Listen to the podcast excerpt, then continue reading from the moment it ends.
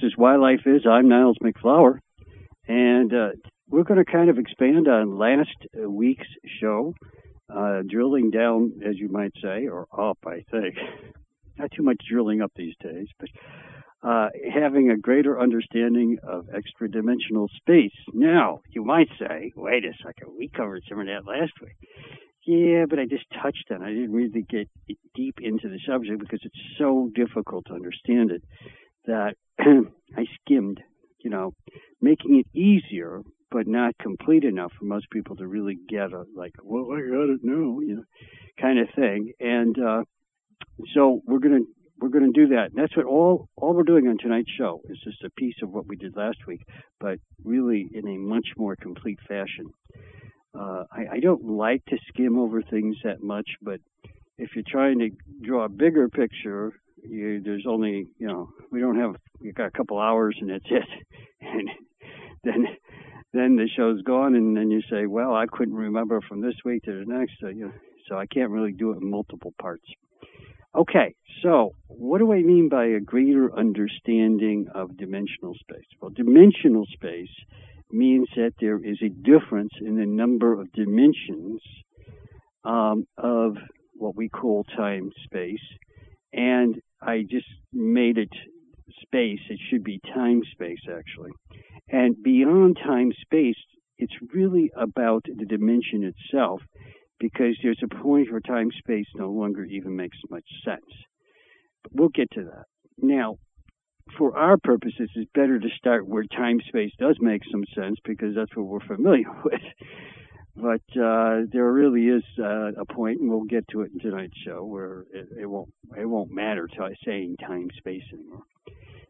But I want to go back over some of the stuff that was in last week's show, but now we're going to look at it from a more, we'll say, in depth perspective and one that may explain some things that are really, really, really hard for humans who live here in this dimension and subdimension where we are right now um, to grasp because our experience is limited to this area unless we have some uh, other extra experience that is a rarity. And unless we're very conscious. The controlling factor in how much time space we actually have is in understanding what thought does to time space. Because we always think that the external world, time space, you know, that kind of stuff is set in stone and our thoughts don't mean anything and it's actually the reverse. So that's the co- compounding factor. As I expressed and explained last week, that show, if you don't understand something in this show, uh, it's possible because you didn't hear last week's show. Because I can't repeat last week's show and then incorporate it in this week's show. and unfortunately, that's a that's a cheat you can't do. All right, so let's look at what time space looks like from our perspective right here. From our perspective, it looks like our universe is uh, give or take approximately a couple uh, hundred billion plus galaxies. There could be probably more than that, but we're we're not familiar with them right now. And each galaxy's got uh, somewhere between anywhere from a smallest one, maybe a hundred billion, to several hundred billion stars in them, right? That, that's pretty commonplace now, I think, for 2019 anyway. And a lot of people would say, "Yeah, that's it. That's that's the universe." and why is why do we believe that's the universe? Well, because a whole bunch of uh, astrophysicists and other people say so. oh, is that it? Well, you might be familiar with the old standby. Uh, better check it out how was 10, 20, 30, 40, 50 years ago, and you're going to start seeing that they had much smaller universes in mind if you go back in time. So in reality, the their methodologies, which usually involves telescopes, of course, and radio things, and whatever they can use to pick stuff up, you know, as, as far as frequencies and energies, etc. That's what they use. The fact that those things have extreme limitations, uh, it goes unnoticed, even when they switch around about every decade or so from one set of parameters to, well, it's really bigger than we thought, but that's not a problem because that's us. We have the absolute authority to tell you how big things are. So uh, now there are, uh, in defense of those, some of those people, they're starting to learn. What are they learning? We better not say this is it. that's the first thing because you know next decade we're going to look like buffoons. And that's not a good thing because it's getting in everybody's mind now that we really don't know very well what we're talking about. And you don't want to be on that side of the fence because then people don't listen to you at all. So they have learned uh, an important lesson. Now the biggest lesson to learn is we don't know almost anything and that would be particularly true for those who haven't studied ageless wisdom and particularly some of the things I've written. So you can really include almost everybody in that. That's in the scientific communi- community and maybe even some other communities as well. So you look at that and you say to yourself, okay, then that's not a real good resource to try to look at those folks and what they're coming up with because they think time space is what they can perceive using their own senses through instruments of those senses, and they're using those instruments not even at the top of the very dimension they live in. The top of that dimension, in other words, the full use of that dimension, will require uh, g- getting to the atomic level, which is the highest point of the, we'll call it, dimensional space itself. And get getting there, humans have no idea what that is. Really, they don't. They, they can't. You can't. You can't say, uh, in general, humanity does not know what that is.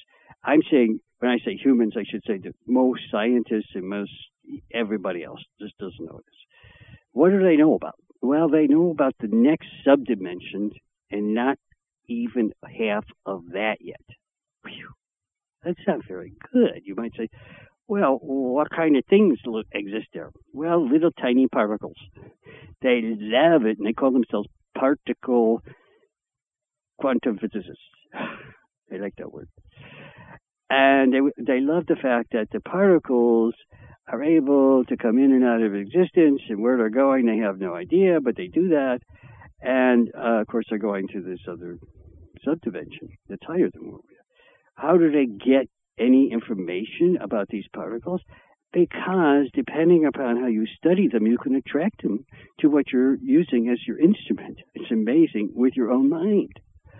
So amazingly, they're so, so very small. Even the mind of a few human experimenters thinking about this great particle, and particularly if it's a particle that's a relatively light one, you can energy follows thought greater than its own is the principle, and so these tiny, tiny, tiny, tiny, tiny, tiny, tiny, tiny particles, and the smallest ones first, we can easily determine, uh, going back dozens of decades, uh, well, dozen decades or so was where it started, back at the turn of the last century, and uh, but they didn't get much because they had a way to they used much more sophisticated methods that amplified their thought processes and their senses.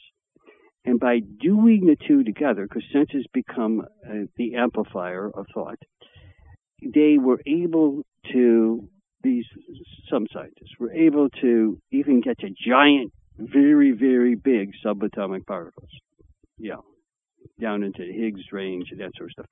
And, and these giant ones are hard, really hard, harder to determine because because energy files thought greater than its own, and a little tiny particle doesn't have much energy. But these big giant things do, and so it took them a while, and they actually just did discover something like them, as they just decided they were representative. But they aren't they aren't telling them anything. What they aren't proving the things that they expect to be proven with them, and so it's sort of like a a, a meaningless, almost meaningless discovery. And I want you to understand something in general about how humans function. They work in a collaborative belief structure. It's difficult for human beings to be out on their own as a fringe thinker because humans at the present time, due to their ignorances and prejudices, are uh, unyielding and unbending, and they literally uh, are willing to condemn anyone that doesn't meet their collective thought processes. And this, of course, gets into politics and just everything. Now, why are humans like that on Earth? Because we're not very well developed. Our mental development is is only marginally past the halfway point on average for the whole world. And uh, because we're in the fifth of the seven um, sub races of the fifth race, and that makes us a little bit past the middle, but it doesn't do that much at the present time because as a fifth race, we're not fully developed. Part of it has to do with the emotive issue. That's the next emotional or next dimension, full dimension beyond us. And we really have no idea about that. Most people just, you know, well, what are you talking about? Another dimension of emotion. Emotions are just those feelings you get, you know? Sometimes you feel good, sometimes you feel bad, sometimes you feel loving, sometimes you feel hateful. You get to feel those feelings, you know. Uh, and they don't recognize anything about that other dimension or other places. So when I say they, I mean the people that live in this reality on Earth. Now, there are many planets that are far beyond Earth in development for human beings. Now you're talking about a different thing entirely. We're a kind of retarded type planet. and it's not it's not because we're just bad people. It's because Earth was accelerated by over twice, over twice the speed of development to try to counter a, an attack by evil that was headed directly for Earth, and it was known about by some other beings, uh, the humans, in other worlds. And they said, well, like, why don't we make a make a stand and see if we can push away the darkness from this planet? Because if any place is going to get taken over by evil, out of the entire galaxy, that's a big galaxy. Earth is one of the most prone uh, prone planets to developing evil. But why? Well, because they made an experiment out of it. They being the beings that uh, were interested in seeing if evil could be defeated under the worst of circumstances, in my opinion. And so they accelerated artificially by giving information and training and other things to very early humans you see if they could kind of nudge them along. Not too good of a plan, in my opinion, because it doesn't take into account the fact that those poor people uh, suffered immense consequences. Now, the whole point of it is that the people are not the real issue, it's their souls, and only their souls made the choice not people because they don't know anything about it. But their souls did, and the souls that came here for this experiment understood that some of their incarnates were going to suffer immensely. But they made that choice. And that's us. Because what many people do not believe that they're anything beyond human, but some of us believe there's a soul, and I know there is, but that's a whole other story. And so, okay, so you got a soul, and the soul incarnates a whole bunch of times, hundreds and hundreds and hundreds. Really, it could be a few hundred to maybe up to a thousand, but most of the time it's in the 700 range or something like that. But you know, the key here is that each incarnation of a soul is going through changes and improving, hopefully, over time. Not, not every lifetime is a better one than the last for any stretch, but it does move in that general direction. So, with all that understanding now, we can start looking at what's going on with our misunderstandings so that we can look at the real understandings that I'm going to go into right now. So, okay, the highest humans seem to be able to even fathom at the present time, on average, is the fourth etheric subworld and not even everything that might be there, but just a few particles here and there. we can, and that's because our senses can record those particles. If we don't record them, we don't believe they exist. Okay, got it. Now, let's take it much further. Let's go to the very top, which I'm not going to go through everything like I did last week. Go to the very top of that dimension, our dimension. The we call it the seventh dimension, but it's also the dimension that everybody seems to be, you know, where we're here right now. That that's what we believe is it. Okay, at the very top, the atomic level, it's called.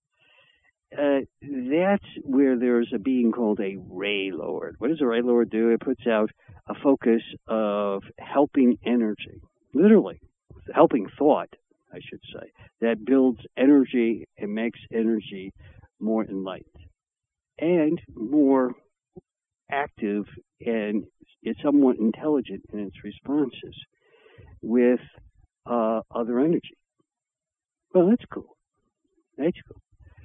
And an interesting thing happens when you move from where we are, which we call by our own definition, we believe that the Planck's constant, it's called, uh, quantum constant, is numerically one where we are. Okay, well, we'll use that number. It's not even an accurate number, but we'll use it because it's close enough and we don't have to really get down to contentious issues. But when you get to the top, to the atomic level, uh, because the, the beginning number is 1, it's actually over 2 there. Less than 2.2, but more than 2.1, and it's a kind of, and what does it mean that that constant changes? Well, when you change that constant, okay, energy follows thought at a much higher level. And because energy follows thought more, oh, then everything uh, in terms of how you observe the universe changes from that perspective. So, why can't we do that yet? Well, we're doing some experiments the sun, which are going to kind of lead us in that direction. But the stuff that I'm doing needs to become prevalent and taught. That will help a lot. It's been around a long time, but very few people have known about it one lifetime to the next, and the numbers are just too small to have much effect historically on changing the whole world of people. So you, you say, okay, well that's cool. Okay, two two point one something Planck's constant kind of changes to that. Yeah, yeah. That constant is closer to the real number, unlike the 1.0, if you want to call it that, that we happen to just randomly use where we are now. But I'm using the 1.0 and then I'm multiplying it to get to that particular number. Okay.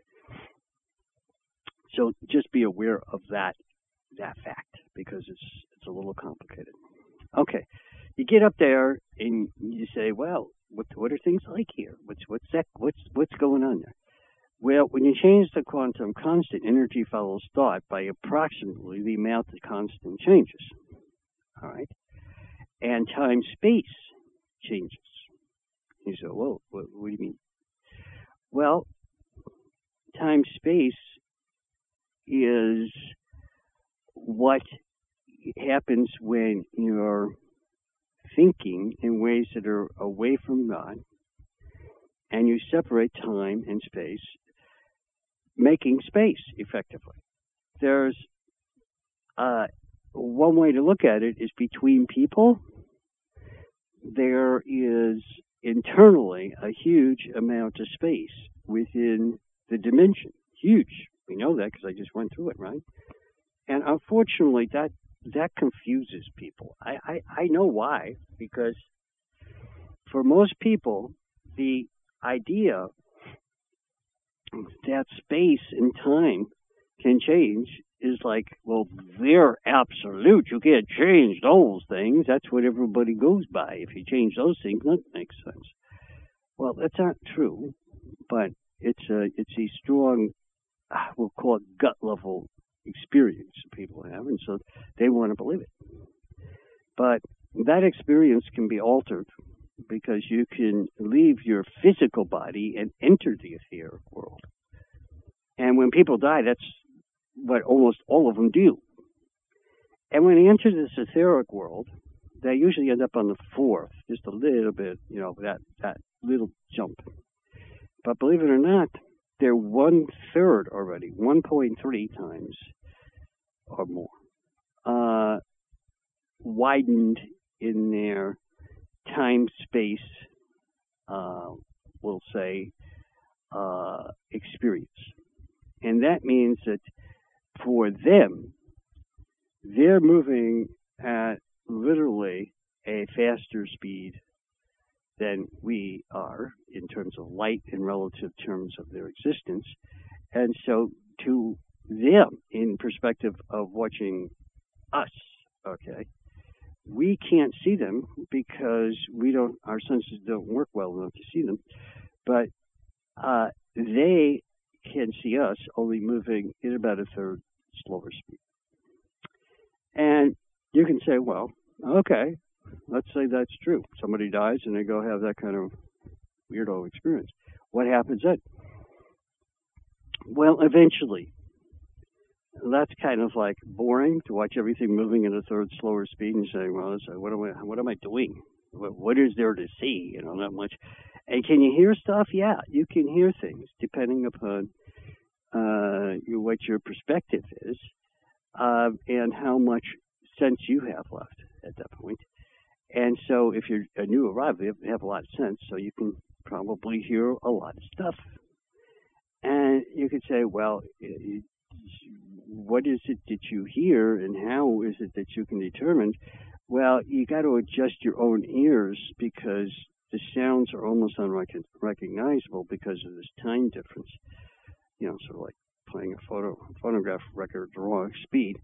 And you can do it. It's possible to do it there because you're in the higher position, so you can make it work. But it doesn't tell you much. It doesn't. It's not a like, whoa, isn't that cool? Uh, and if you look at the Doppler effect, uh, you have this, you know, you have a red shift, one direction, blue shift in the other direction. So everything is compounded by that. All the all frequencies of everything becomes affected by it. All right. But what about people who are actually up there or wherever? Are there more than one? Yeah, sometimes a lot.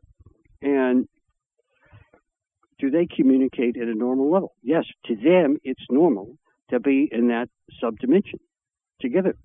They actually could stay stay there for a while, not very long. The, the time factor in our terms is probably hmm, oh a few days. Some some stay a few weeks. That's a pretty long time. And who is it that can see them best? Believe it or not, children. Uh, if they're less than seven years of age or less, they're more likely to see uh, their grand, dead grandpa than anybody else in the family. Well, okay, recently died grandpa. He's not really dead, but the point is that that's you know that's that's what happens. And is it is it important for us to to they take note note of this? Yes, because it happens frequently enough, and I'm saying fairly frequent. Every day of the year it's happening. Some some people it's happening enough so that we can say it's within our experiential realm, even if we deny what is happening. The children usually don't deny it, but there are adults around them that usually say, "What? No, you're just crazy. Forget it." Because if you told that enough times, now you couldn't have seen Grandpa. Grandpa's gone. Grandma's dead. You know, uh, they they might they might get convinced, or they might just say, "All right, better be quiet." But I know what I saw. I don't care. Okay, so kids, you know, take it with a grain of salt.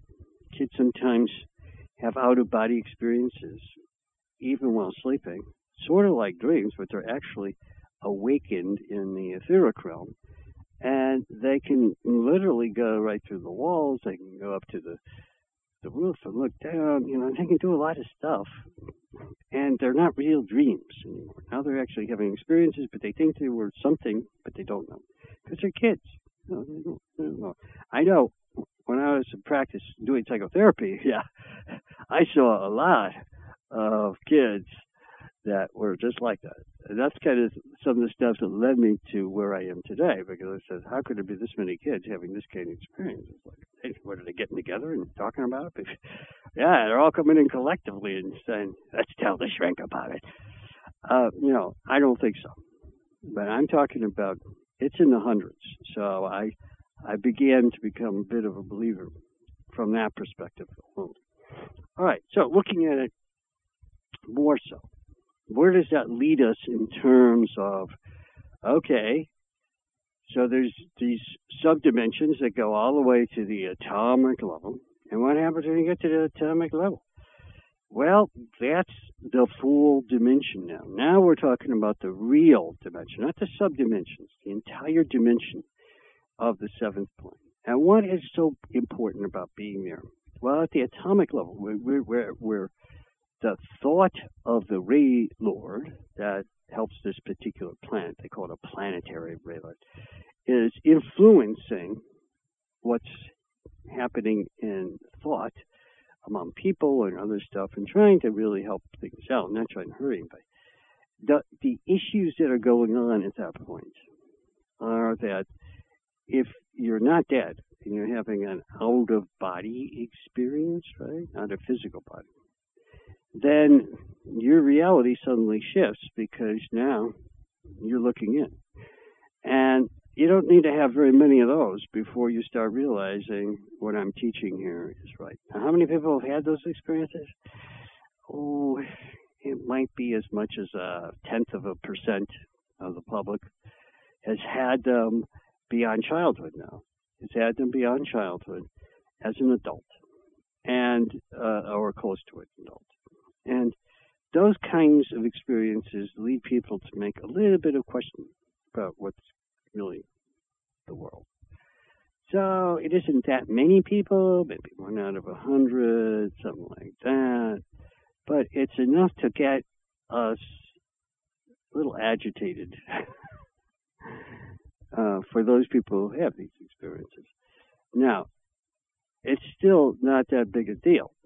But what's going on with the time space thing? When you get to the top, to the atomic level, this is the real Planck constant that matters. This is the real uh, quantum constant. And it's, like I said, 2.1 to 2.2. And when you're in that realm of, we'll call it time space, time and space are coming closer together. So you can go a lot of places in less than half the time because you can the ability to travel is based upon the amount of apparent space between you and anything else. So everything becomes a bit more intelligent in its interactions because they're closer together and they can communicate better, they can interact easier, that sort of thing. That's an important idea, even though it's not so significant here in this dimension, for the seventh dimension. It, the significance is the bearing that it has as we move greater in greater dimensionality, which we're going to do. So, when we look at this idea, what is what is the seventh dimension like in time space? Well, beings are still very, very far apart from each other extremely far apart. Everything is extremely far apart, even at the atomic level. Why is that? Well, because the dimensionality is weird when you try to figure it out. The outside of the dimension, if you look, we're looking in, is relatively small. and say, well, wait a second, you said it's you know people are really far apart. Yeah, the outside is literally has a uh, different, we'll call it proportional shape in comparison to what's going on inside.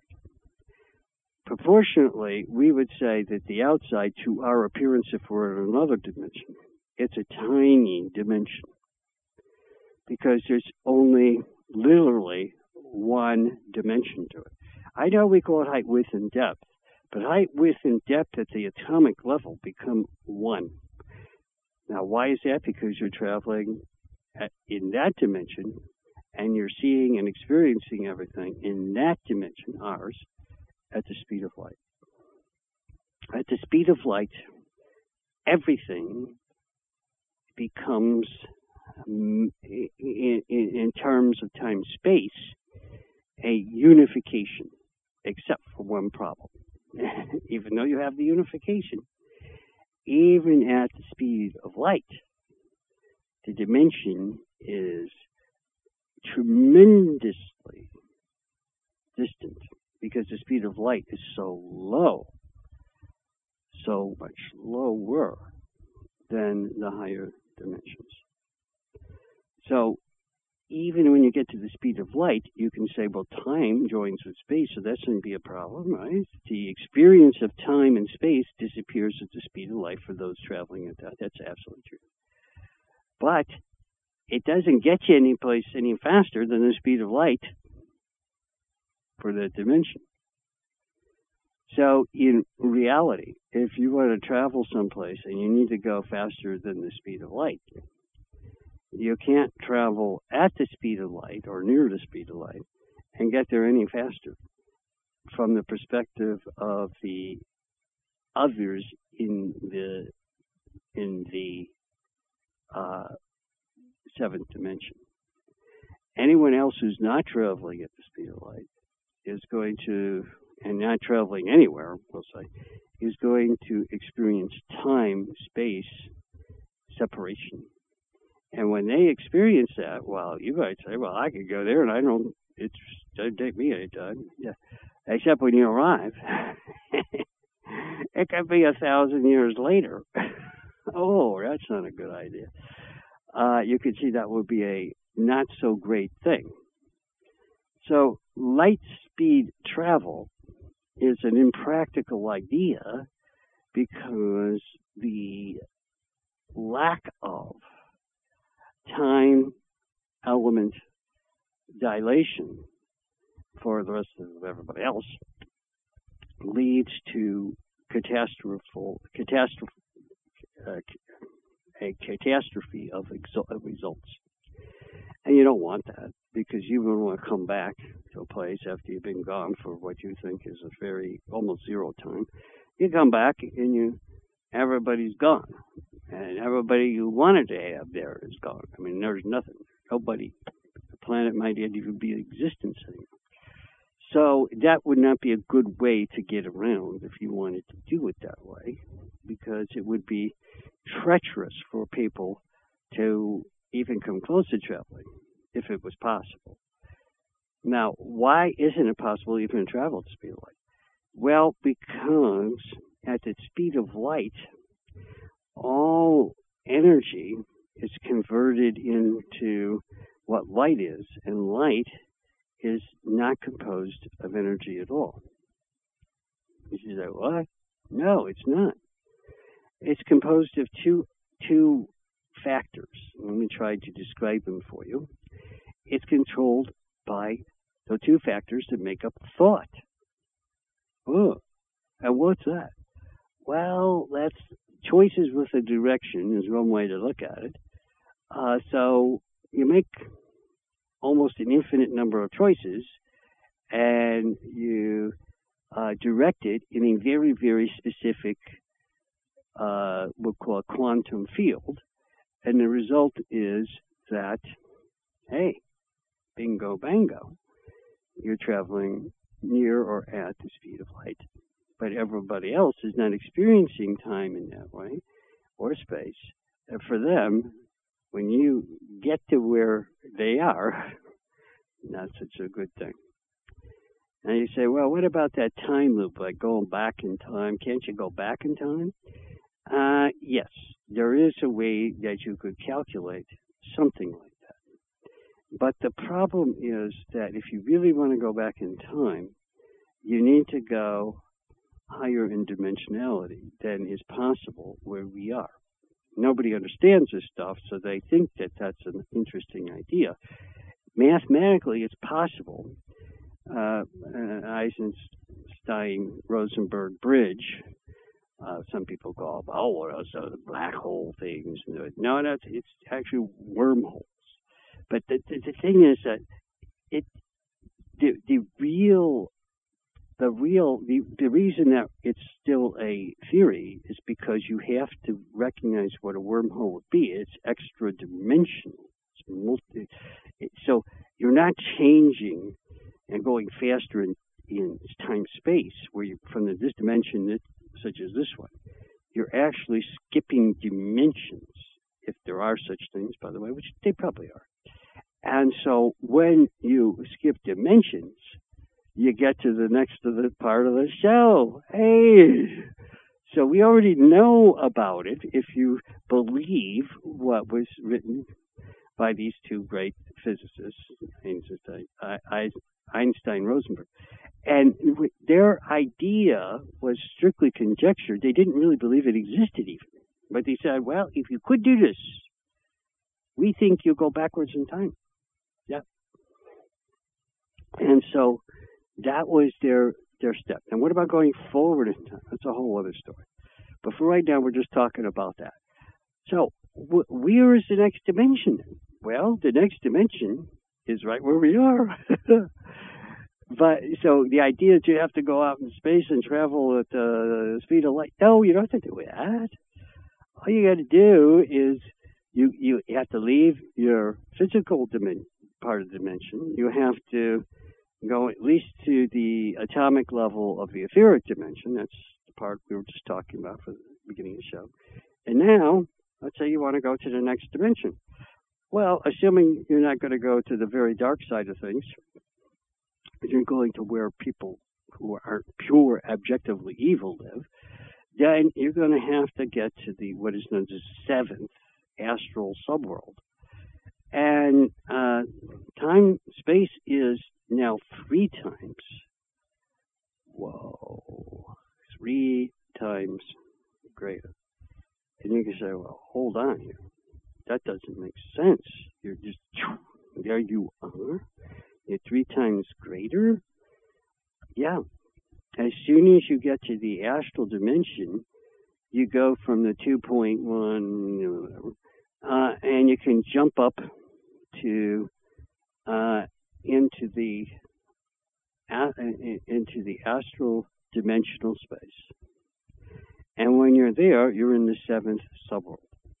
Now, what about this thing where evil people live? That's a sphere. What they do is they slow down, they they and separate time space astrally, which puts them below the atomic level of the etheric world so they can start influencing people in the etheric part of the physical world and do bad things to them and also have effects on all kinds of things that may live in that part of the dimension where we are.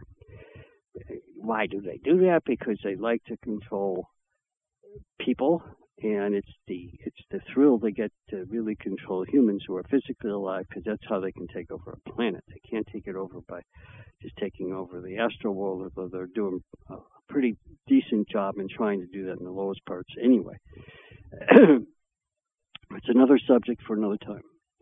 Okay, so back to where we were. We're in the seventh subdimension, and it's about three times.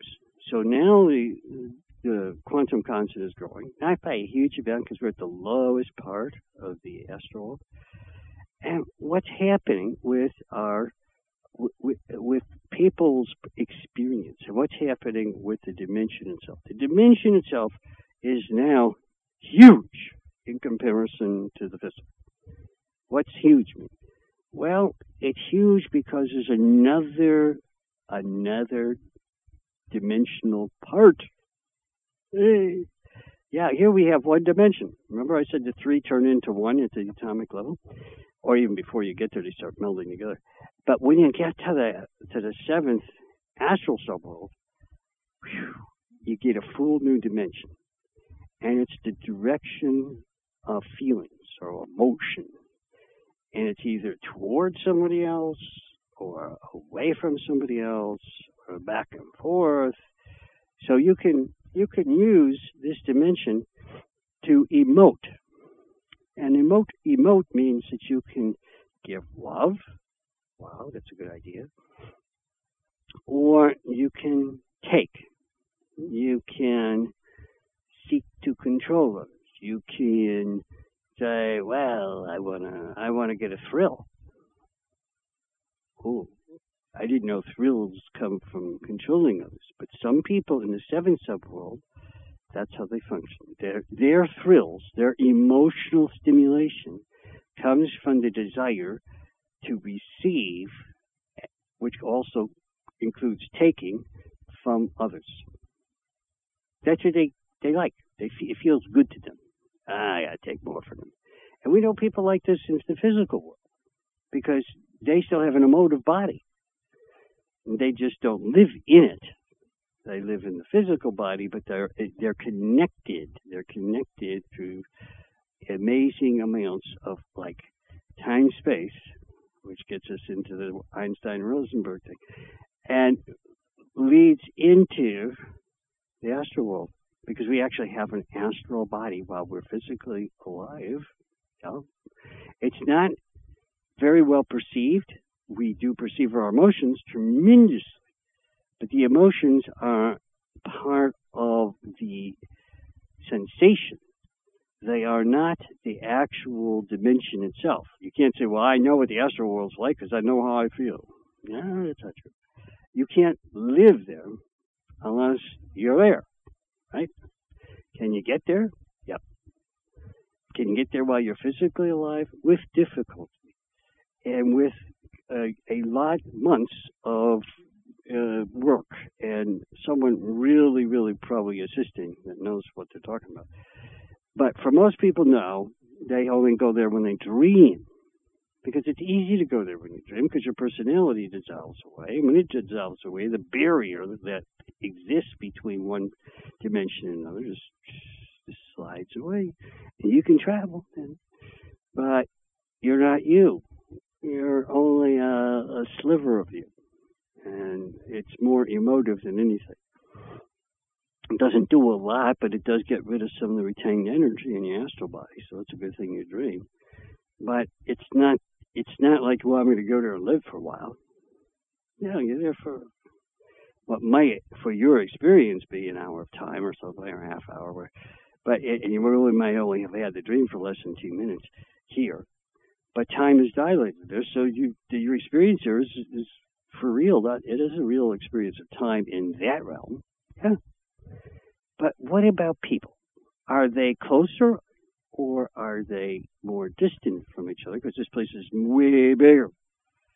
Why is it so much bigger? Because you have another dimension. And it's called the astral dimension. It's called emotion. That dimension adds to the whole place only people that have this can do this, right? If you didn't have an emotional dimension in your senses, and there are seven senses, like there are seven senses here, and those give us the same kind of similar responses, but in different ways. Now, is this a good thing?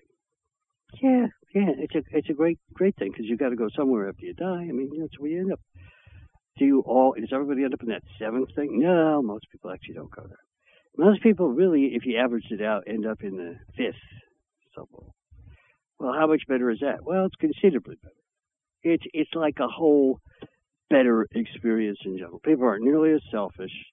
They're actually a, a bit less selfish than they might have been while they were physically alive because once you get in this realm, you start figuring a few things out. One of them is, hey, it's better to love than not loving becomes a kind of big deal, even if it's only on the fifth subworld done so you look better. and only look better to people you really care about. Now, when you get to the fourth subworld, you want to look better to everybody. Well, that's good. That's, uh, that's still that's a big improvement. Fifth is people you really like and care about. Fourth is everybody. okay. You say, well, what about the sixth? Well, the sixth and the seventh are varying levels of selfishness. The sixth is pretty selfish. And the dark side has a lot of influence there. The seventh is very, very selfish, and many criminals and very selfish people end up in the seventh subworld, and the dark side has a field there.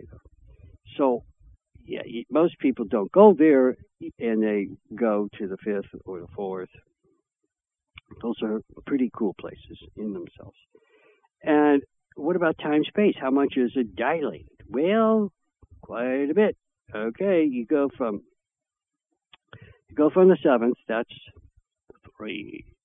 You go to the you go to the sixth, that's six. It goes up by threes. You go to the fifth, that's nine times. That's a time dilation factor of nine times. That's pretty big. And that means that there's also nine times, since time and space is really joining together, you have a, a, a time continuum that's nine times greater, and you also have a lot more space you can travel in, but people are simultaneously, from their sense perspective, much closer together because they have an added series of senses that are different from the ones they were using in the physical world, which are almost inoperative. They may have fused, if they're really, really good people, they fuse some of the physical senses with their with their astral. But the majority of people not so much. And so they pretty much just rely on the astral senses. But to them, it's pretty remarkable because you can experience people far distances by our standards away, and you can hear what they're thinking. You can hear, well, more about what they're feeling, but sort of their thoughts. It's a, the thoughts are really more extrapolated, but it's still there. You can actually feel it and then think what that must mean. And so it's really in a pretty amazing place. Now, for people, for people that really do end up in the fourth subworld, which is it, for many people a quite better life than while they were physically alive. In that subworld, because it's it's in the middle, so to speak, people really want to be recognized by everybody as being more loving. So, and while they may not really be, at least they want to. You know, it's a, it's a desire thing. They desire that. And it puts them on the right road towards a much better experience as they develop themselves. How much is time dilated? Well, if you get to the fourth now, you're you're cooking, right? And you're 12 times. And at the fourth, it's it really it's about halfway there, as they say, in terms of really developing a lot of uh, uh, time space uh, joining. And people are much closer together in a much larger, larger, vastly larger world. That's a little hard for us to understand, but that's the way it is. So it's, I mean, this has, this has tremendous ramifications because it also means a whole bunch of other corollaries to what I'm saying. I'm just trying to give you the experience and thought process of how this time space issue is really changing readily by changing the quantum constant. And why do we know it works? Well, because it was proven a long time ago by oh people like Heisenberg and a number of other great physicists that energy follows thought greater. Now I'm adding this greater than its own energy follows thought that's greater than the thought, the greater than the thought of the energy, so it'll follow. And that's an amazing thing to think. So you can control the energy of the engine. Well, anyway, we're going to go ahead and go to a break at this point. We will be back, give or take, in about two and a half minutes from right now. Hun, what book are you reading? It's a novel, kind of, about romance, love, and spiritual life in general. Kind of a novel? What do you mean? Well, it's based on some real life experiences and even real characters. Some of their experiences are fascinating and remarkable. I can't put this book down. How come the title is Afterlife Love? That's part of the fascination. This book describes the afterlife in intricate detail and even explains why things are the way they're explained. But how can anyone write about or know that? Some of the characters travel out of body to some places that people who've already died also go to. I'm finding it completely believable because it all makes sense and fits into a bigger picture for me. Hun, what happens to these people? You can read it for yourself when I'm done if you want. Better yet, I'll get my own copy so we can discuss it while we read. Let me see. I'll write down the title. It's Afterlife Love by Niles MacFlouer. M A C F L O U E R. Afterlife Love is available in some bookstores and from the publisher at agelesswisdom.com or 480-966-3132. That's 480-966-3132. Hi, everyone. Since childhood, I've had questions about my life and life in general that I couldn't find adequate answers to. Questions like, why am I here? Why are others here? Does the universe have a purpose? And how does that relate to my life?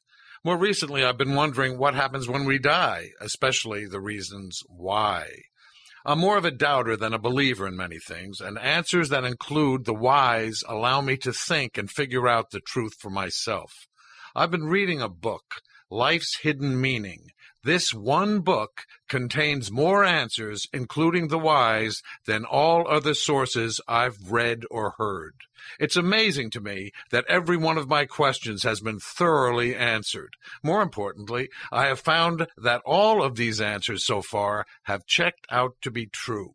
I hope this message helps some of you in your quest for better understanding. The name of this wonderful book is again Life's Hidden Meaning by metaphysician Niles MacFlouer. Some bookstores sell it. I got my copy directly from the publisher at agelesswisdom.com. Life's hidden meaning may enlighten your mind and bring some peace and joy to your heart.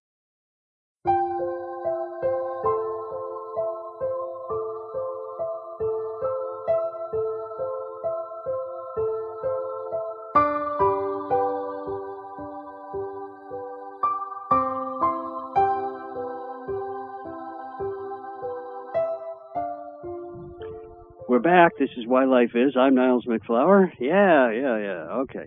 Now, some of you might be saying, well, you know, we thought that you do just metaphysical stuff. It sounds like you're really into more science than anything. Well, I, I'm a kind of guy who's, I don't like to be limited. yeah, I'm that's actually, truly, what I'm doing right now is astrophysics and cosmology. When I say now, I mean away from here in the studio. And so to to a lot of people that may sound like, well, okay, why don't you tell us that then instead of just keep keep hidden what you do? Well, because it's not about me. I'm not on this show to talk about my life, you know. I mean, if you really, really want to know, you know, I call me sometime. I'll, I'll reveal anything you want to know, but it doesn't matter. The issue is that the show is about the subject, not about me. Uh, okay, so let's continue. And, uh, and, and by the way, I love cosmology I, and, and astrophysics, physics, but astrophysics is the kind that we're talking about tonight. It's multi-dimensional quantum fields that suddenly shift and change and control the speed of light and other things. That's the kind of multi-dimensional quantum physical fields that I'm talking about. It's different than what most people who practice that uh, in another way would describe it. Okay, so we were we were on the fourth astral subworld. It's an interesting place because the people there, at least almost by definition, in order to be there, you're going to innately, we'll say, want to make everybody else think, feel, pretty much feel, but certainly think to some extent, that you're a good person and that you're trying to do, help others to do the same. That's a that's a big stretch from the fifth, by the way. The fifth is just people who care. The only people they care about are you know like oh it's my family, my friends. Yeah, that's more like here, right? To some extent, for good people here. But this is this is a different step. Now you say, okay, what's after that? Well, there's a now you if you're going to get past the, the fourth, uh, that's now you're in a select number of people who end up living in the astral world.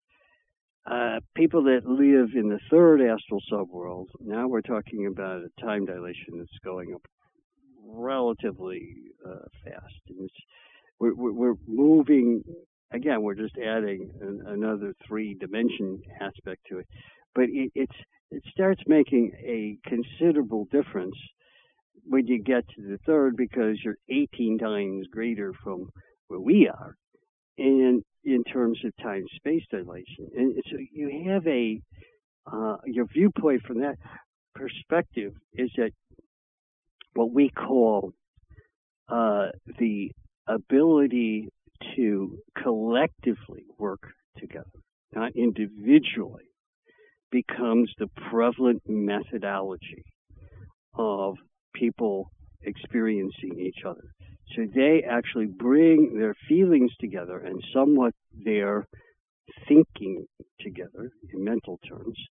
They actually work somewhat bi-dimensionally, as we do. We actually work tri-dimensionally. And so they're working bi-dimensionally, but they're bringing their feelings in line with their, with their mental thought to some extent. And they are also bringing themselves together. They only have a, the only differences are people that start losing their abilities, they kind of don't fit into that then. And so they're kind of a bit ostracized. But that's a whole other story. I'm not going to talk about that tonight. And so dimensionally, when we look at how the how the third subworld is astrally, these people here profoundly developed technologies and knowledge of the universe, not just where they are, but the whole universe, that is pretty advanced because they try to keep their mental bodies going in a way that is, and they understand everything I'm teaching tonight. It's it's common knowledge. Not so much in the fourth, but it's definitely common knowledge in the, in the third subworld. And so the people there are, you would say, well, but they're they're they're seemingly very advanced people, maybe a little cold, maybe a little less emotive than we would think people should be in heaven, you know, if you call it a heaven kind of place. But, and they live there longer because they have an 18 time time dilation. Remember, a person's life in the astral world is based on time dilation issues. So they're living a lot longer time than people who are living in the seventh or the sixth or even the fifth subworld. Each one's person's life expectancy is greater because of time dilation their time dilation is going vastly up. So they got more time to live it. Well, that's cool. Okay. Dimensionally, it's a place where, uh, because there's a collective effort not just to feel, but also to think. This is the first place that you really have collective thought. Uh, and that's a good thing because building on collective thought means you start inventing things together, you start creating all kinds of, we'll call it practical, inventive ideas. And that's not a bad thing. I mean, we certainly relish that. We think it's a, important for humans to be involved in doing things like that. And outside of the fact that they're still in an emotive realm and not, not predominantly in a mental realm, they are pretty advanced but they have many failings. Part, they don't like it when people deteriorate and lose some of their sense, so they ostracize them. That's not a good thing.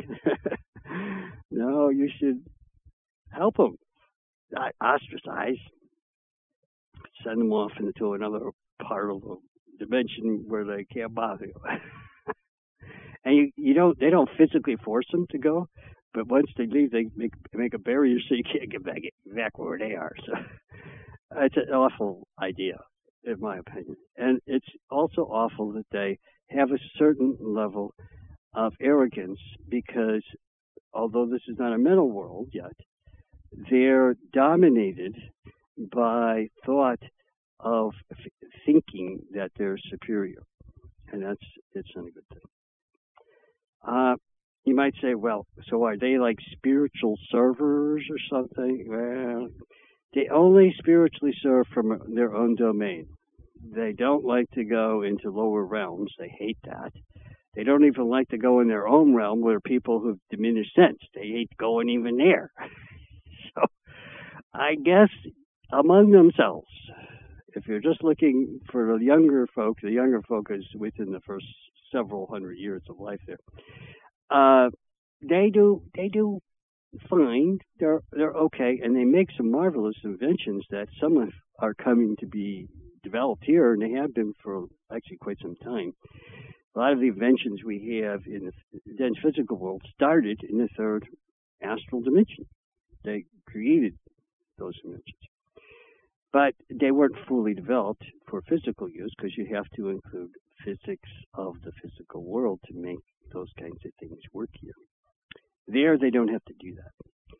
But they do have to understand the principles. And if you don't apply the principles, you still don't end up with the correct machine. Uh, is this like the ideal place to end up? Depends who you are. That's all I can tell you. Uh, not uh, not for my cup of tea. No, I would want to exactly hang out in that place.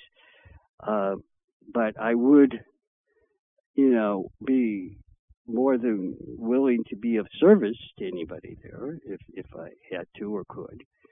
Uh, but it's not not my thing.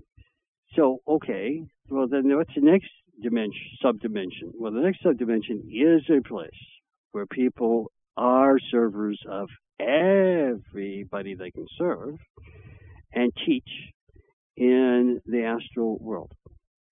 Because that subdimension now, you've gone up just to the second, it's 21 times greater quantum constant. Now you could say, well, yeah, okay, are these numbers exact? No, they aren't. None of them are exact. I'm giving you rounded because, you know, the measurements would be, you know, but it's close enough. That's these are, and remember, the people, the beings that live there have an effect on these things that we're talking about. There. Okay, so to about 21 times, and it's called the second sub subworld. It's where teaching is a predominant application of people's abilities. They teach not only there, but they sometimes even teach in the first subworld, which is pretty amazing. And they also, if they can get there, and they some, but they usually can't stay for very long, but they can go. And they also teach down into the lower levels to some extent, and they also try to save people who are in bad ways, and they, they're very concerned. And that when they travel to the lower dimensions, they make a tremendous, or subdimensions, they make a tremendous sacrifice because they're losing their time space. When they come back, things have really moved ahead where they left from, and and things have gone slower. And time has changed, where they're going to to be a service to others. So it's a big it's a big challenge, a tremendous sacrifice, tremendous sacrifice. Because if you think about it, that time space thing has some serious consequences when you're not keeping the same time space with everybody else that you are familiar with. It creates significant losses. Some of these people have grand relationships with people in this second subworld, and when they go to serve, sometimes in, in one or but oftentimes many more than one people go at the same time. When they come back, the people that they left behind have spent much more time than they have living, and they're kind of like out of step. Difficult, difficult thing, and yet they make that decision because they believe that the service that they supply is of critical element to the development of humanity. And that anything they can do to get rid of darkness and evil, they're willing to do. It's a pretty amazing thing. You, you could be quite impressed by those people. Now, not a large number. Yeah, a lot of people don't find that that very comforting. Well, I'm going to go live in heaven, but while I'm in heaven, the people I'm with are all going to live out a life that I'm not mostly going to be vacant from. I mean, that's not a good thing. Now, usually they don't go on many of these trips. They may go on like a half dozen, uh, uh, in their existence, or maybe a dozen, uh, or for very short trips. They might go for a hundred, but those are very short. But if they go for any significant length of time, uh, it can be it can get get into real issues. So they try not to do it, but they do. If it's necessary for them to stay for days or weeks or even months, they will stay at a, at a factor that could be considerably dilated from where they were, or not dilated, but inverted, so that the dilation for the other people is tremendous, and you you can't keep up with it because they're living a, a, a lot more life than you are in your service. Now, you can say, well, how many people really do that? Well, just everybody, everybody does some of it, in my opinion. Some people do a lot, and they may spend literally years of second subworld dimensional time in uh, on a single trip. It's a that's a lot. That's a lot.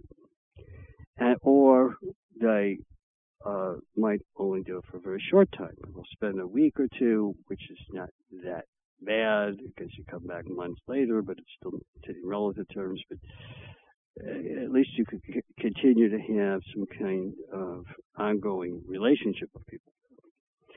Okay, so that sounds fascinating, and most of the major teaching parts of the astral world are not in the first subworld, but in the second. So if you want to learn something, most of the places to go learn something are in the second astral subworld. Then you can say, well, what's going on in the first? That's about a 24 time dimensional level of this. Well, it's not really distortion, but it's inc- increase. So now we're at a place where the people that exist there are into creating uh, new kinds, we'll say, of uh, improvements in the overall astral world culture. And they also look for bridges to improving the mental world as well. They're the truly uh, first ray type beings who have a need to be of service, but the service is in leadership and helping to find solutions to the inherent problems that humans have in their astral body. And some of the solutions they come up with are very creative. And then those solutions are taught in the second subworld to a vast number of other people. There are very few people that make it to the first astral subworld with that much dilation of time.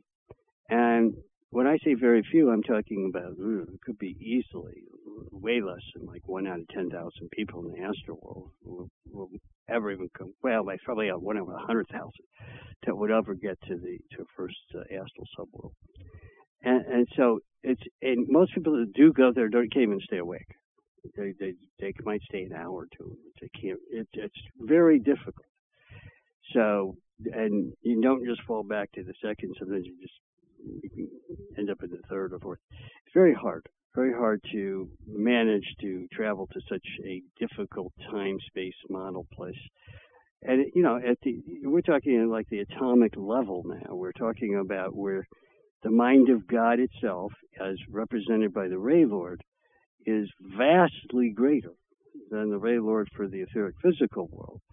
So you have this great being who is in control of this particular planet and uh, the, there's a tremendous amount of, we'll say, influence from that being at that level. And that being is is trying to be the one that creates purpose and is the being of creation itself. So it, it's trying to do that by uh, a ray. It's that just means a stimulation of the senses.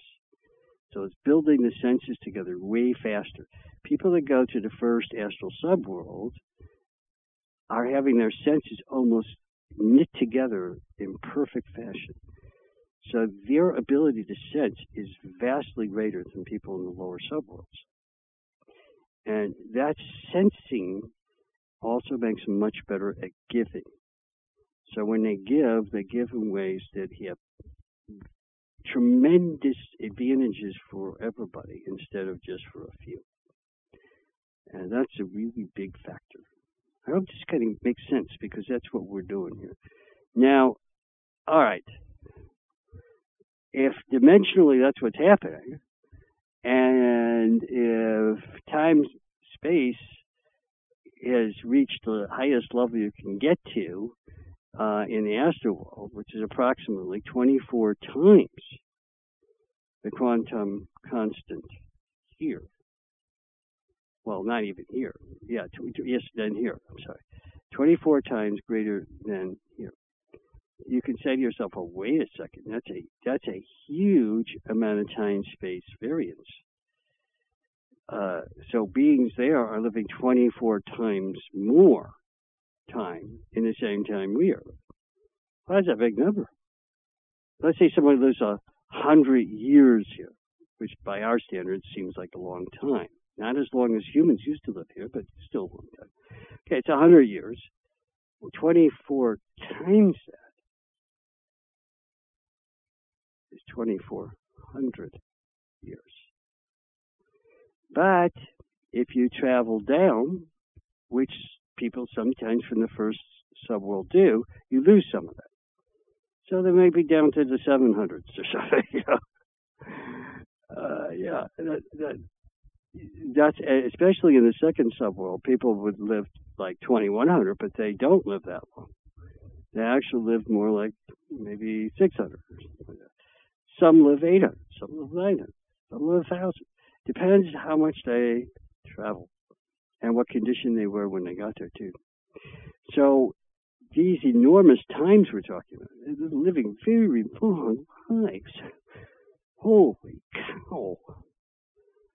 So to them, by our standards, if you could go there, you would say, it's got to be heaven because they're there forever. It isn't really forever, but it certainly seems like it. right? All right.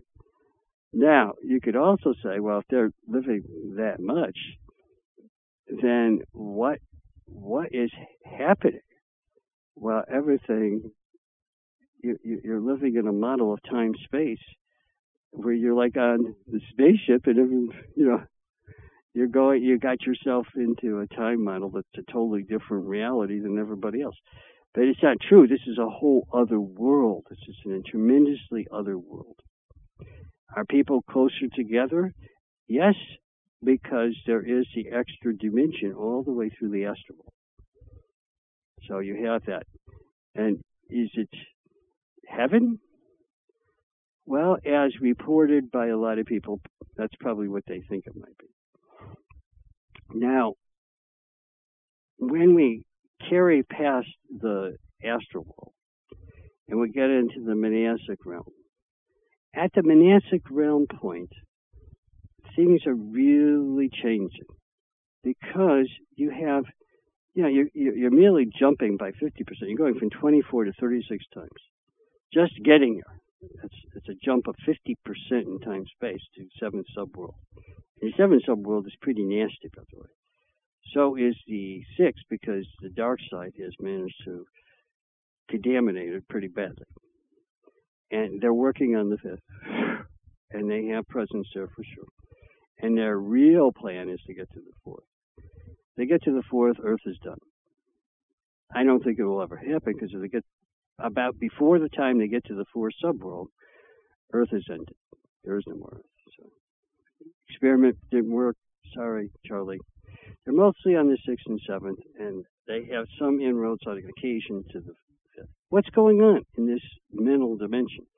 Well, the development of truth is the is the condition that was the original plan, and you develop truth in the lower part of the world by having forms of thought, or some people call them thought forms. Those are the things that we think of as words, uh, forms of thought that represent higher level of concepts. And where those concepts found, all the concepts in the mental world are found in the first three subworlds. So the meta world is actually divided by time space itself. And time space is really rejoining more than separating. And it's also a place where, uh, in our term, terminology, you can find uh, find a certain level of truth at any particular moment of what we call time, and that truth only is for that particular moment. So you can't say the truth lasts forever. Quite the opposite. Truth is good for a certain time space point. And that time space point has to do with the collection of lines and the uh, collection of a planet. And it's all kinds of factors that gets pretty complicated. So the mental world is a, a kind of interesting place because it has a lot of conditions in it that we're not that familiar with here in this physical world, or even some people in the lower astral subworld don't really have a comprehension very well of it. And one of the things that's most interesting about it is there's a part of the mental world different from the astral. Astral world has the same thing, but it's not anything like it. And that's called the Akasha. What is the, the Akasha? Well, when people think egotistically or worse, arrogantly, when, when they think that way, they cause a distortion in space time. And so the what we would call the past gets distorted and isn't the truth. it's the opposite of truth. So egotism and arrogance, even worse, creates untruth. And the untruth is this thing called the Akasha. The Akasha has a record of wrong, we'll call it wrong history. can you believe that? So you can go into the Akasha and you can experience it. And a lot of people actually think that when they're there, that's what the world's really like. For but there's another part of the mental world that isn't contaminated by the Akasha. And the Akasha, at the present time on Earth, is less than 70% accurate for overall. It's not good at all. If you go to the lower manasic subworlds, it's much worse than that. So it gets, because evil has taken over part of it.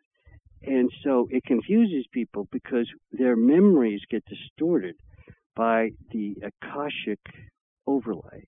And so people start remembering things in ways that are based upon more of a composite of what they desired in the astral world connected to what they're thinking in the mental world. And that is a weird thing, whether they're alive or dead. This would be a true statement. And so, and even while we're physically alive, we're affected by the same thing. If we're trying to remember something that is quote unquote uh, facts, our our ability to remember facts is less than 70% accurate. For most people, it's actually probably less than 60% accurate. Whew. That's not good. No wonder people can't remember anything. because the facts they do remember don't agree with other people's. In case you haven't noticed that. So, and it's caused by this Akashic experience. So the same thing applies in the astral world because there's an astral Akasha. But that's about feelings. So people have even worse time remembering how they felt. The, the past of their feelings is like altered within a very short period of time to something different. And that's a real bad thing. So you could say, well, I remember exactly how I felt last week, last month, last year. Yeah, go back that far, you don't remember anything about your feelings. It's reinvented through the astral akashic. Oh, so that's a worthless place to go to. like, all right, what's it like today? It'll change in the next few hours. You better hurry up. God, uh, a crazy place. Now, the akashic experience in the astral world is improved as you get to the first and second subworlds. But come on. Oh, my somebody, those are the people who are really put together right, right? So it doesn't really, it doesn't do a hell of a lot of good for, for the rest of us, for the rest of the people anyway. Okay, so here we go. The mental world is so bad, but not as bad as the astral, that the level of truth presently on Earth, now this isn't true of most other planets. Earth is a bad one, okay, but it is here that what we call history is confabulation. The best history on earth is nothing more these days than confabulation of anything past a few lifetimes ago or a hundred years or so. Now, we do start, we are taking time to try to correct this by using things that might sustain themselves longer than just books. Uh, but in reality, those things are only as good as the people who are are able to construct them and make sure that they're they're working and recording what's really happening. So it's a it's a bit of a problem. There will be a time in the next uh, 50 years we're really airtight methods of recording history and even to some extent people's feelings about it, at least at the moment, to not be distorted for the future.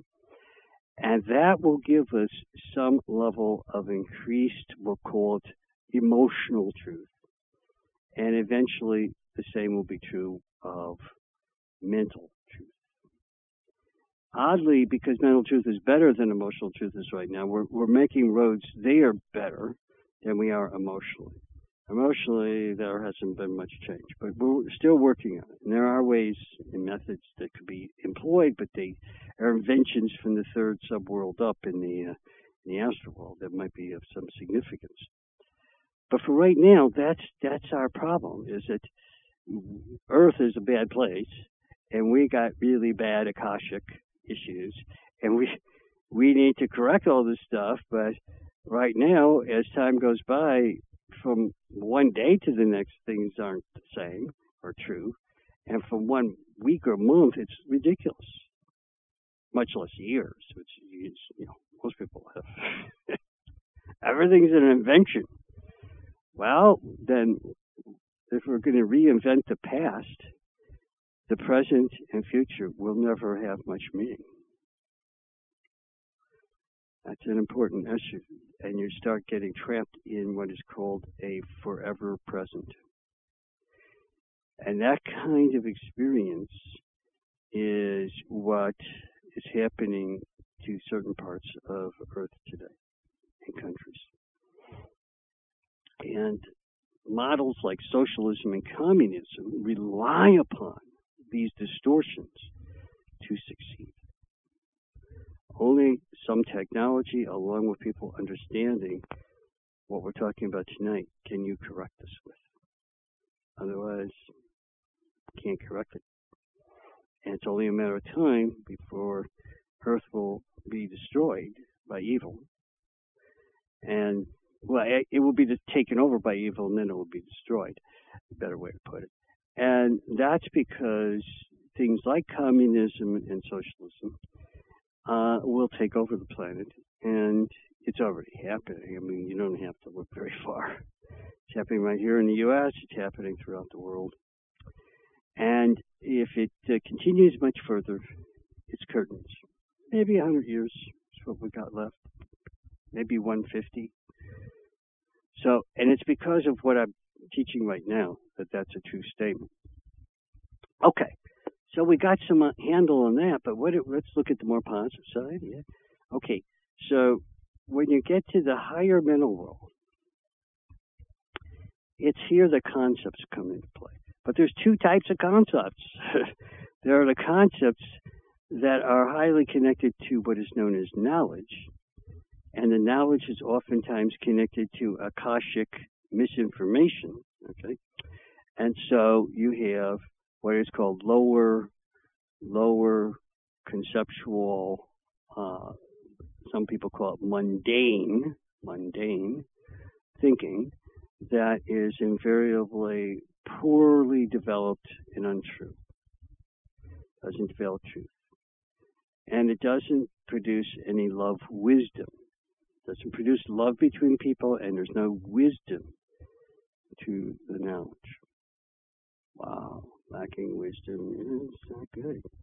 All right, so then what do you got? Well, only if you get past a certain place, which is called, the, you got to get to where the soul resides, which is the second uh, subworld.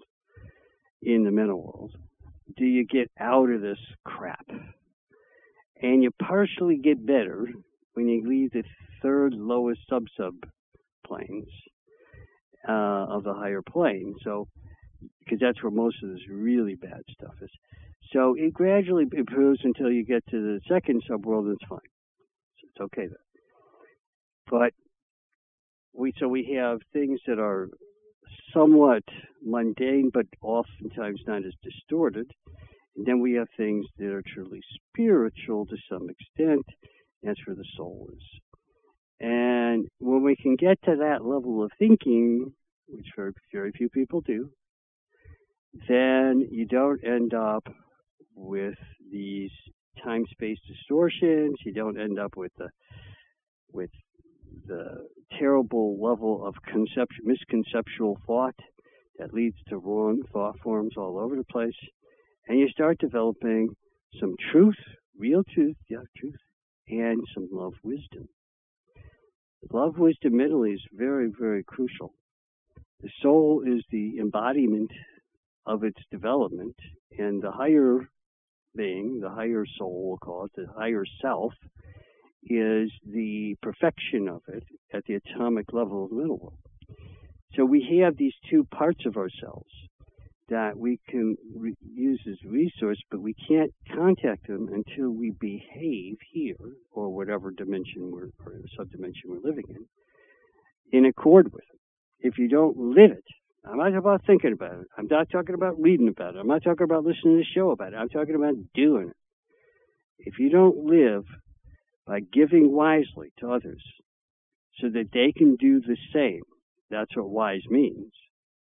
If you don't do that, you're always going to be caught in illusion in the mental world and you will not move ahead in terms of spiritual development and you will be a thorn in everybody's side. And that's a problem here for this planet. Some planets have overcome this. Matter of fact, the vast majority have. But we're the worst. We're the worst in the whole galaxy. We're really, really not a good place. Now you could say, well, but we chose to be here, right? Yeah, we did. We came here to make it better. We didn't come here just uh, for the fun of it. There's no fun to be had on Earth. You may think there is, but not in the long run. Okay, so dimensionally, what's happening? What's going on with time space? Well, you when you get to the top of the metal world, you're because it's not fully fully developed yet. It's only about 960 times, only about 960 times uh, more dilated than we are here. Wow! So one year here is 960 years there. Whoa! And that's not even right because we haven't developed it completely yet. And when enough people can really get to the first subworld, not to the second uh, of that plane, at that point it'll go to a thousand fifty six is the absolute number. Thousand fifty six times dilated from this world. And that's amazing. That's an amazing amount. Wow. All right, so we we have tremendous amounts of growth we can be hoping to achieve from just looking at that. Now, some people can say, "All right, well, that's it, right? That's as high as we go. We don't go no higher, and that's it." No, no, no, no. I'm going all the way tonight. And believe me, you can't really, you can't believe where you really end up.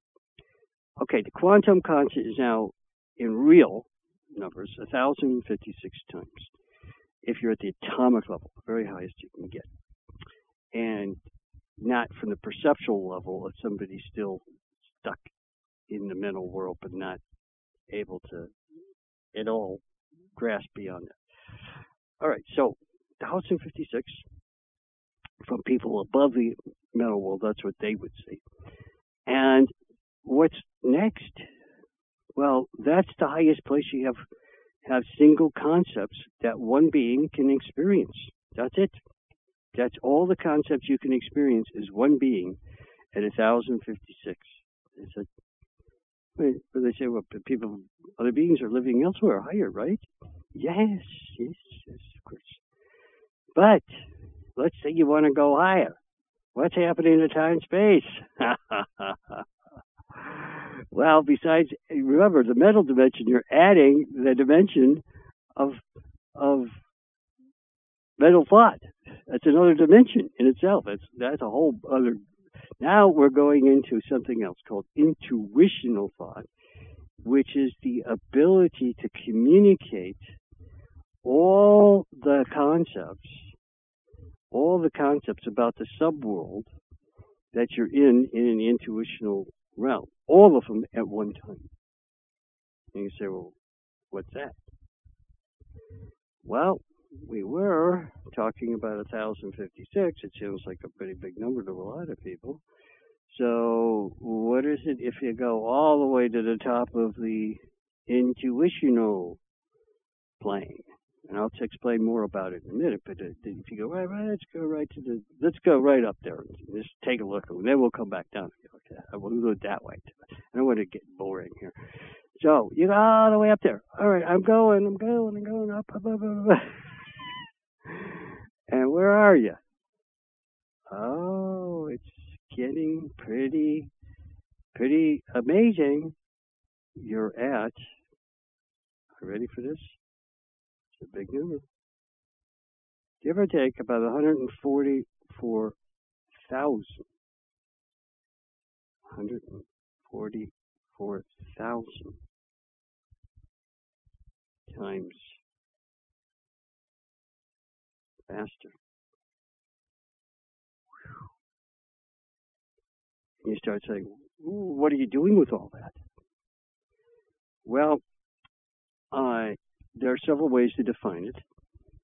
If you want to define it in terms of knowledge, using a mental plane uh, example, you're dealing with all the knowledge on the lowest subworld of the intuition world, dealing with all the knowledge expressed in concepts about the planet you're on, which is Earth, uh, in the physical world.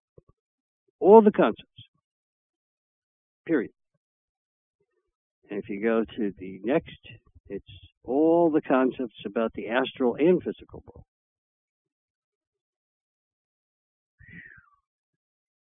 All for Earth only. And then all the concepts about the mental world on the next, which is the fifth subworld. And the three together literally are all the knowledge that you can have about Earth, about anything that is or even will be on Earth. It's called the rain cloud of knowable things. Rain cloud of knowable things. And in that, you gain knowledge not just about the uh, present and past, but the future. Wow. And not just any old future.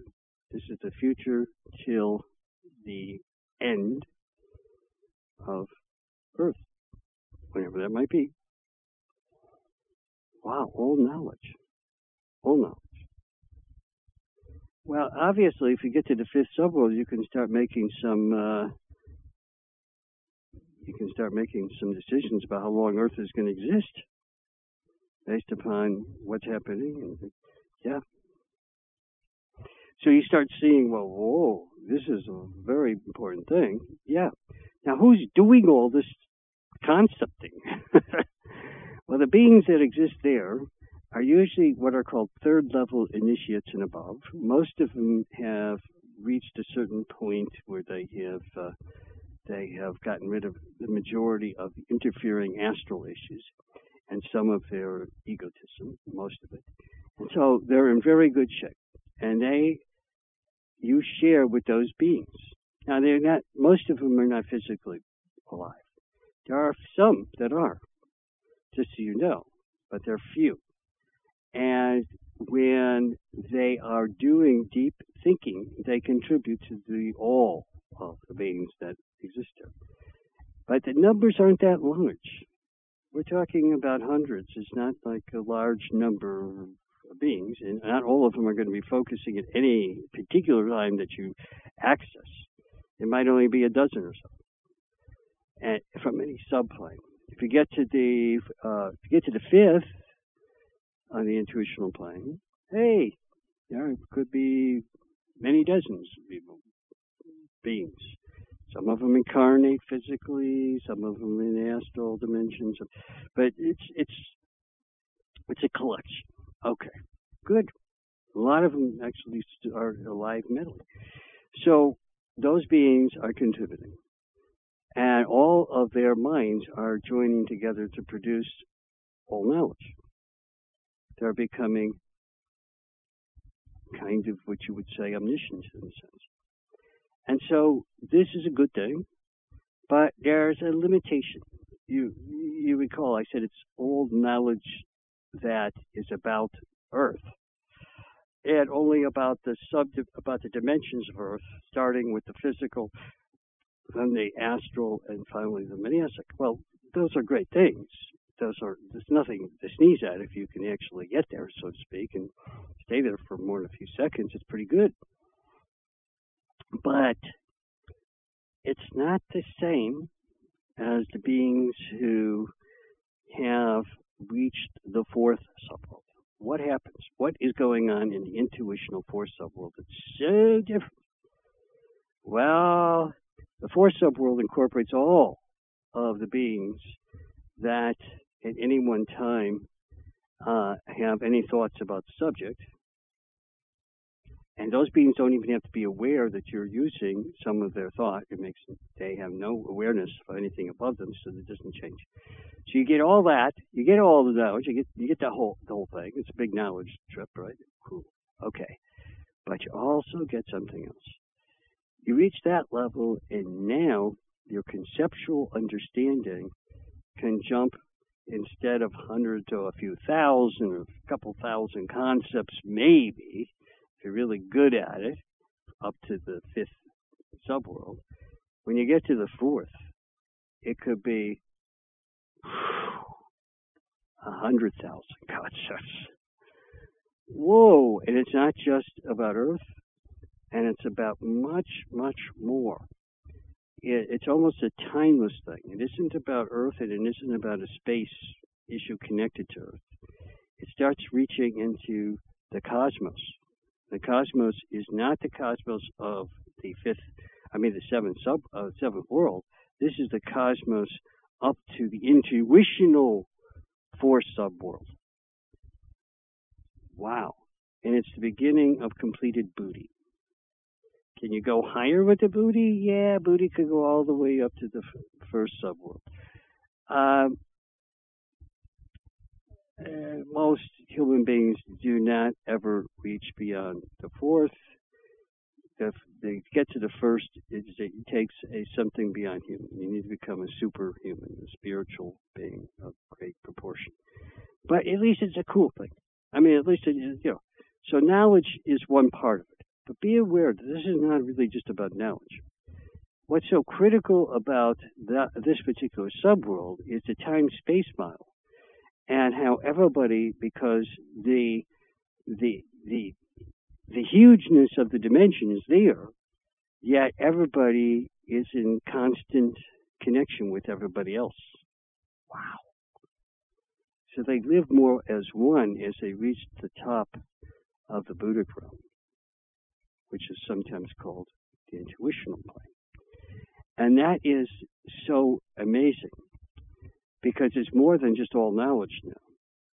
It becomes an enlightenment of one's overall consciousness to a state in which time space is 144,000 times larger than here.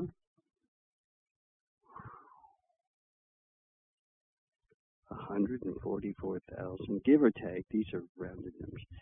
That's a pretty amazing thing. People who can think at that level are not just thinking in what we call perspective of knowledge, but far beyond that. I realize that people who study Buddha think it's all knowledge? Knowledge really becomes almost the the lowest aspect of it. This is called completed intuition, and it allows people to function in unison with all beings that exist in that realm. And sometimes, once you get past uh, into the second and first subworlds, it's with beings outside of Earth. Wow, that's pretty cool. Now you're talking about you have communication with beings from other star systems. Wow, that's pretty amazing. Okay. So, in other star systems, meaning even beyond what we consider, what we are even our galaxy necessarily. All right, so this is pretty Im- impressive stuff.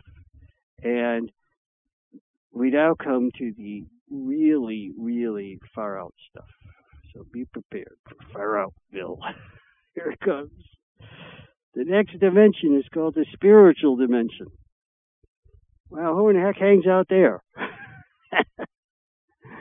well, there's a thing called the spiritual hierarchy, and it makes sense that the spiritual hierarchy would be live at, uh, in the spiritual dimension, and sure enough, that's where you find them. oh, okay, so that's where they're at, huh?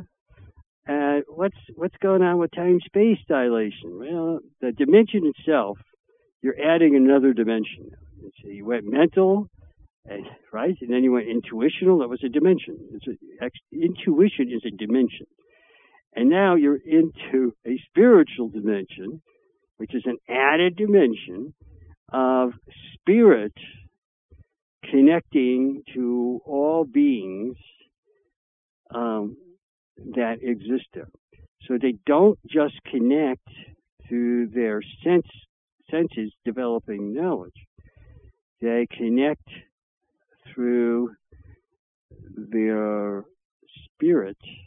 Okay, spirit is connected, and so they if they, they exist in the first sub world at the atomic level, and or at least some of them do. Some there are some that may be a little lower than that are working on getting them, but it's still that's the goal is to get there. There are actually some beings from the fourth subworld up of the spiritual plane, so you have to look at it from that from that perspective. And so you're you're getting into beings who are capable, incredibly, of touching all elements of spirit everywhere on earth and beyond. Holy moly. And what is spirit? Well, spirit is the thought of God at that level. Wow. So you're able to share thought through spirit beings all throughout our galaxy and maybe in multiple galaxies and who knows how far you want to take the subject because it depends on what you, you're going to get to. But in the spiritual world, it's generally talking, we're really talking about our galaxy here, not, not beyond. Going beyond the galaxy, then you're going to get into the next dimension, generally speaking. So now we're starting to experience amazing, amazing elements of the entire universe. And remember, this, if you're talking about time and space, the, when we talk about galaxies, that's way down where we are in the basement. This is a much wider way of looking at the universe. I can't describe it because it's you know, we don't have vernacular to describe it correctly. But so you get up there, okay, what's where where are we going with this thing?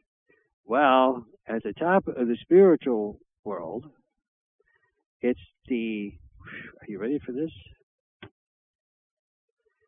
It's the squaring now of where we take light and multiply light times light effectively. And the process ends up being eight to nine or more million times greater than here. Whoa. That's a big number.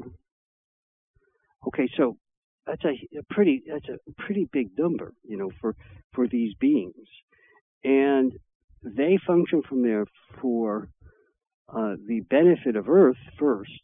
That still they are connected with Earth, but they also interact and with many other worlds, many other depending upon their development, and many other uh, many other beings like they are.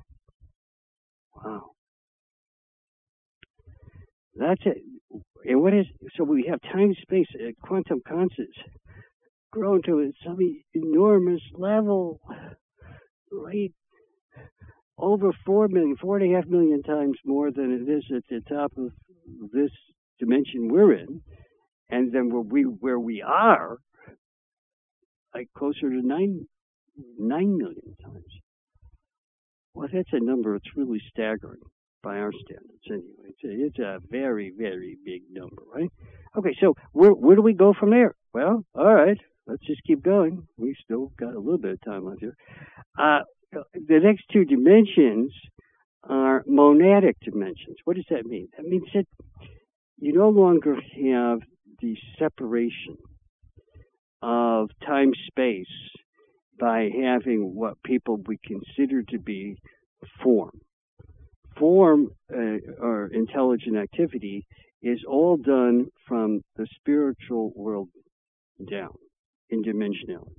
But when you get to the monadic, even the lower monadic, called the second monadic plane, those beings are what start the whole thing going, and they keep all energy separate from themselves, and there's no spirit because it's just part of them. That's all. And so ultimately, they are uh, what we call uh, unified beings who only have one completed, completed notion of time space, and that completion is in fulfilling God's plan. Because they be, start becoming aware of God's plan. And here on earth, there's only a few beings that have reached that level, and those are greatest in our history. Our, and if you there, there now, you're well beyond human. You're not human anymore. And so you're a member of a spiritual hierarchy of sorts, but you're even above that. In in terms of initiations, there are seventh and eighth level initiates at the highest levels and you can get into ninth level initiates. Eventually, that's getting into the first monadic element. And the bottom part is actually the eighth. And then the top part is the seventh, where you find uh, people, beings who are on the, we'll call it the second monadic. At the top, the very top of it. Now, how do you get there? Well, by service to a planet. You have to you have to serve and reach there. So you, these beings actually started at some point as humans. So we have a fair understanding. What's happened to the quantum constant? It's it's become what it is close to being. You can be in any place in no time at all, not just where we think in the tiny little basement part where we live in the in the seventh in the seventh plane, but anywhere in any plane except for the monadic plane. And when you get to the monadic plane, you can be everywhere sometimes at the same time. Wow. And then eventually you can be everywhere at all times, past, present, and future. If you get to be a monad who has ascended to the highest levels, and in reaching those highest levels, they are sharing the experience that God is having and they do it in three different ways for the third, second, and first subworlds. And once they have completed that, past, present, and future of time, if we want to think of it that way, once they once they have completed that whole process, they have become one with their creator. The unification is not with the universe, it's with God. They experience God as it has been, as it is, and it, at that moment, how they project it will be, but that is not necessarily how God actually will choose to be. And that projection of how God will be is unique for that one great being. And that great being goes on to usually a different universe. But that's a whole different idea. And we're not going to talk about that tonight. So if we, we consider this whole thing, looking at it from the perspective that I'm giving you, this is an amazing place you could go to. When, when there's when virtually unlimited potential, the dimensionality becomes as great as the entire, not not our little basement variety of the universe, our enti- the entire universe, which is beyond our perception, beyond our we can't even think of it. It's just too big for us to get. It's way, way as big as the, the entire seventh dimensions. The top of the very God's experience is in a, realm so much greater. It's beyond our ability to even consider it. We can't we can't really give it a name that would make any sense to us because the size of everything is huge, but there's no time and space to be anywhere at any point. It takes no time at all to be anywhere, and eventually you can be everywhere at all times. And how do you eventually reach that? When you reach the mind of God.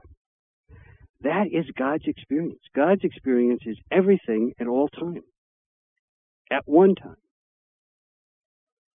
And you can say, well, how do you do that? we can't imagine. We don't know what it is. Even the, the highest monad probably can only project its own reality, what it could be like to be God. But the actual experience has to be only God having it. Wow it's a truly remarkable thing because God actually experiences what every monad eventually does, which is everything that ever comes and goes in this universe will eventually end up there. And it experiences everything. Wow. So this is no little thing. It's a huge thing. The dimensionality has gone from almost a speck to something beyond our ability to conceive correctly. Even in our wildest thought, we just can't truly get it. And the closest thing would be the, the ascended monads, the, the highest monads. We're at the first sub world of the first world. They're going to be the closest you can come they certainly get all the past and all the present. Just getting the future is a construction. So it's absolutely remarkable. I'm hoping that this has made some sense to you. And when we look at dimensionality, we start beginning to appreciate what our universe is really like. These dimensions of time space help us to realize that time space is the gross neglect of consciousness itself in producing splits and the deformation. Particularly here on Earth, that's a true statement. Well, I hope this has made a difference. I hope this is this is a show that has explained some of this in a way that gives a little bit more. I've had shows like this before, but not to this level of explaining it as well. I'm getting a little better at that, I guess. I think. And so, uh, we're out of time.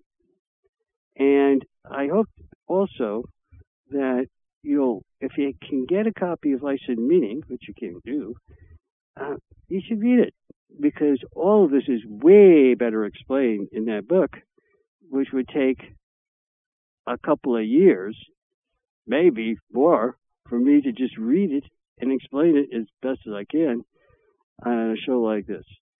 I don't think anybody's going to put up with that, but I do teach some classes that do, believe it or not. Well, that's it. We're out of time for right now. And until next week, this has been Niles MacFlouer for Why Life Is.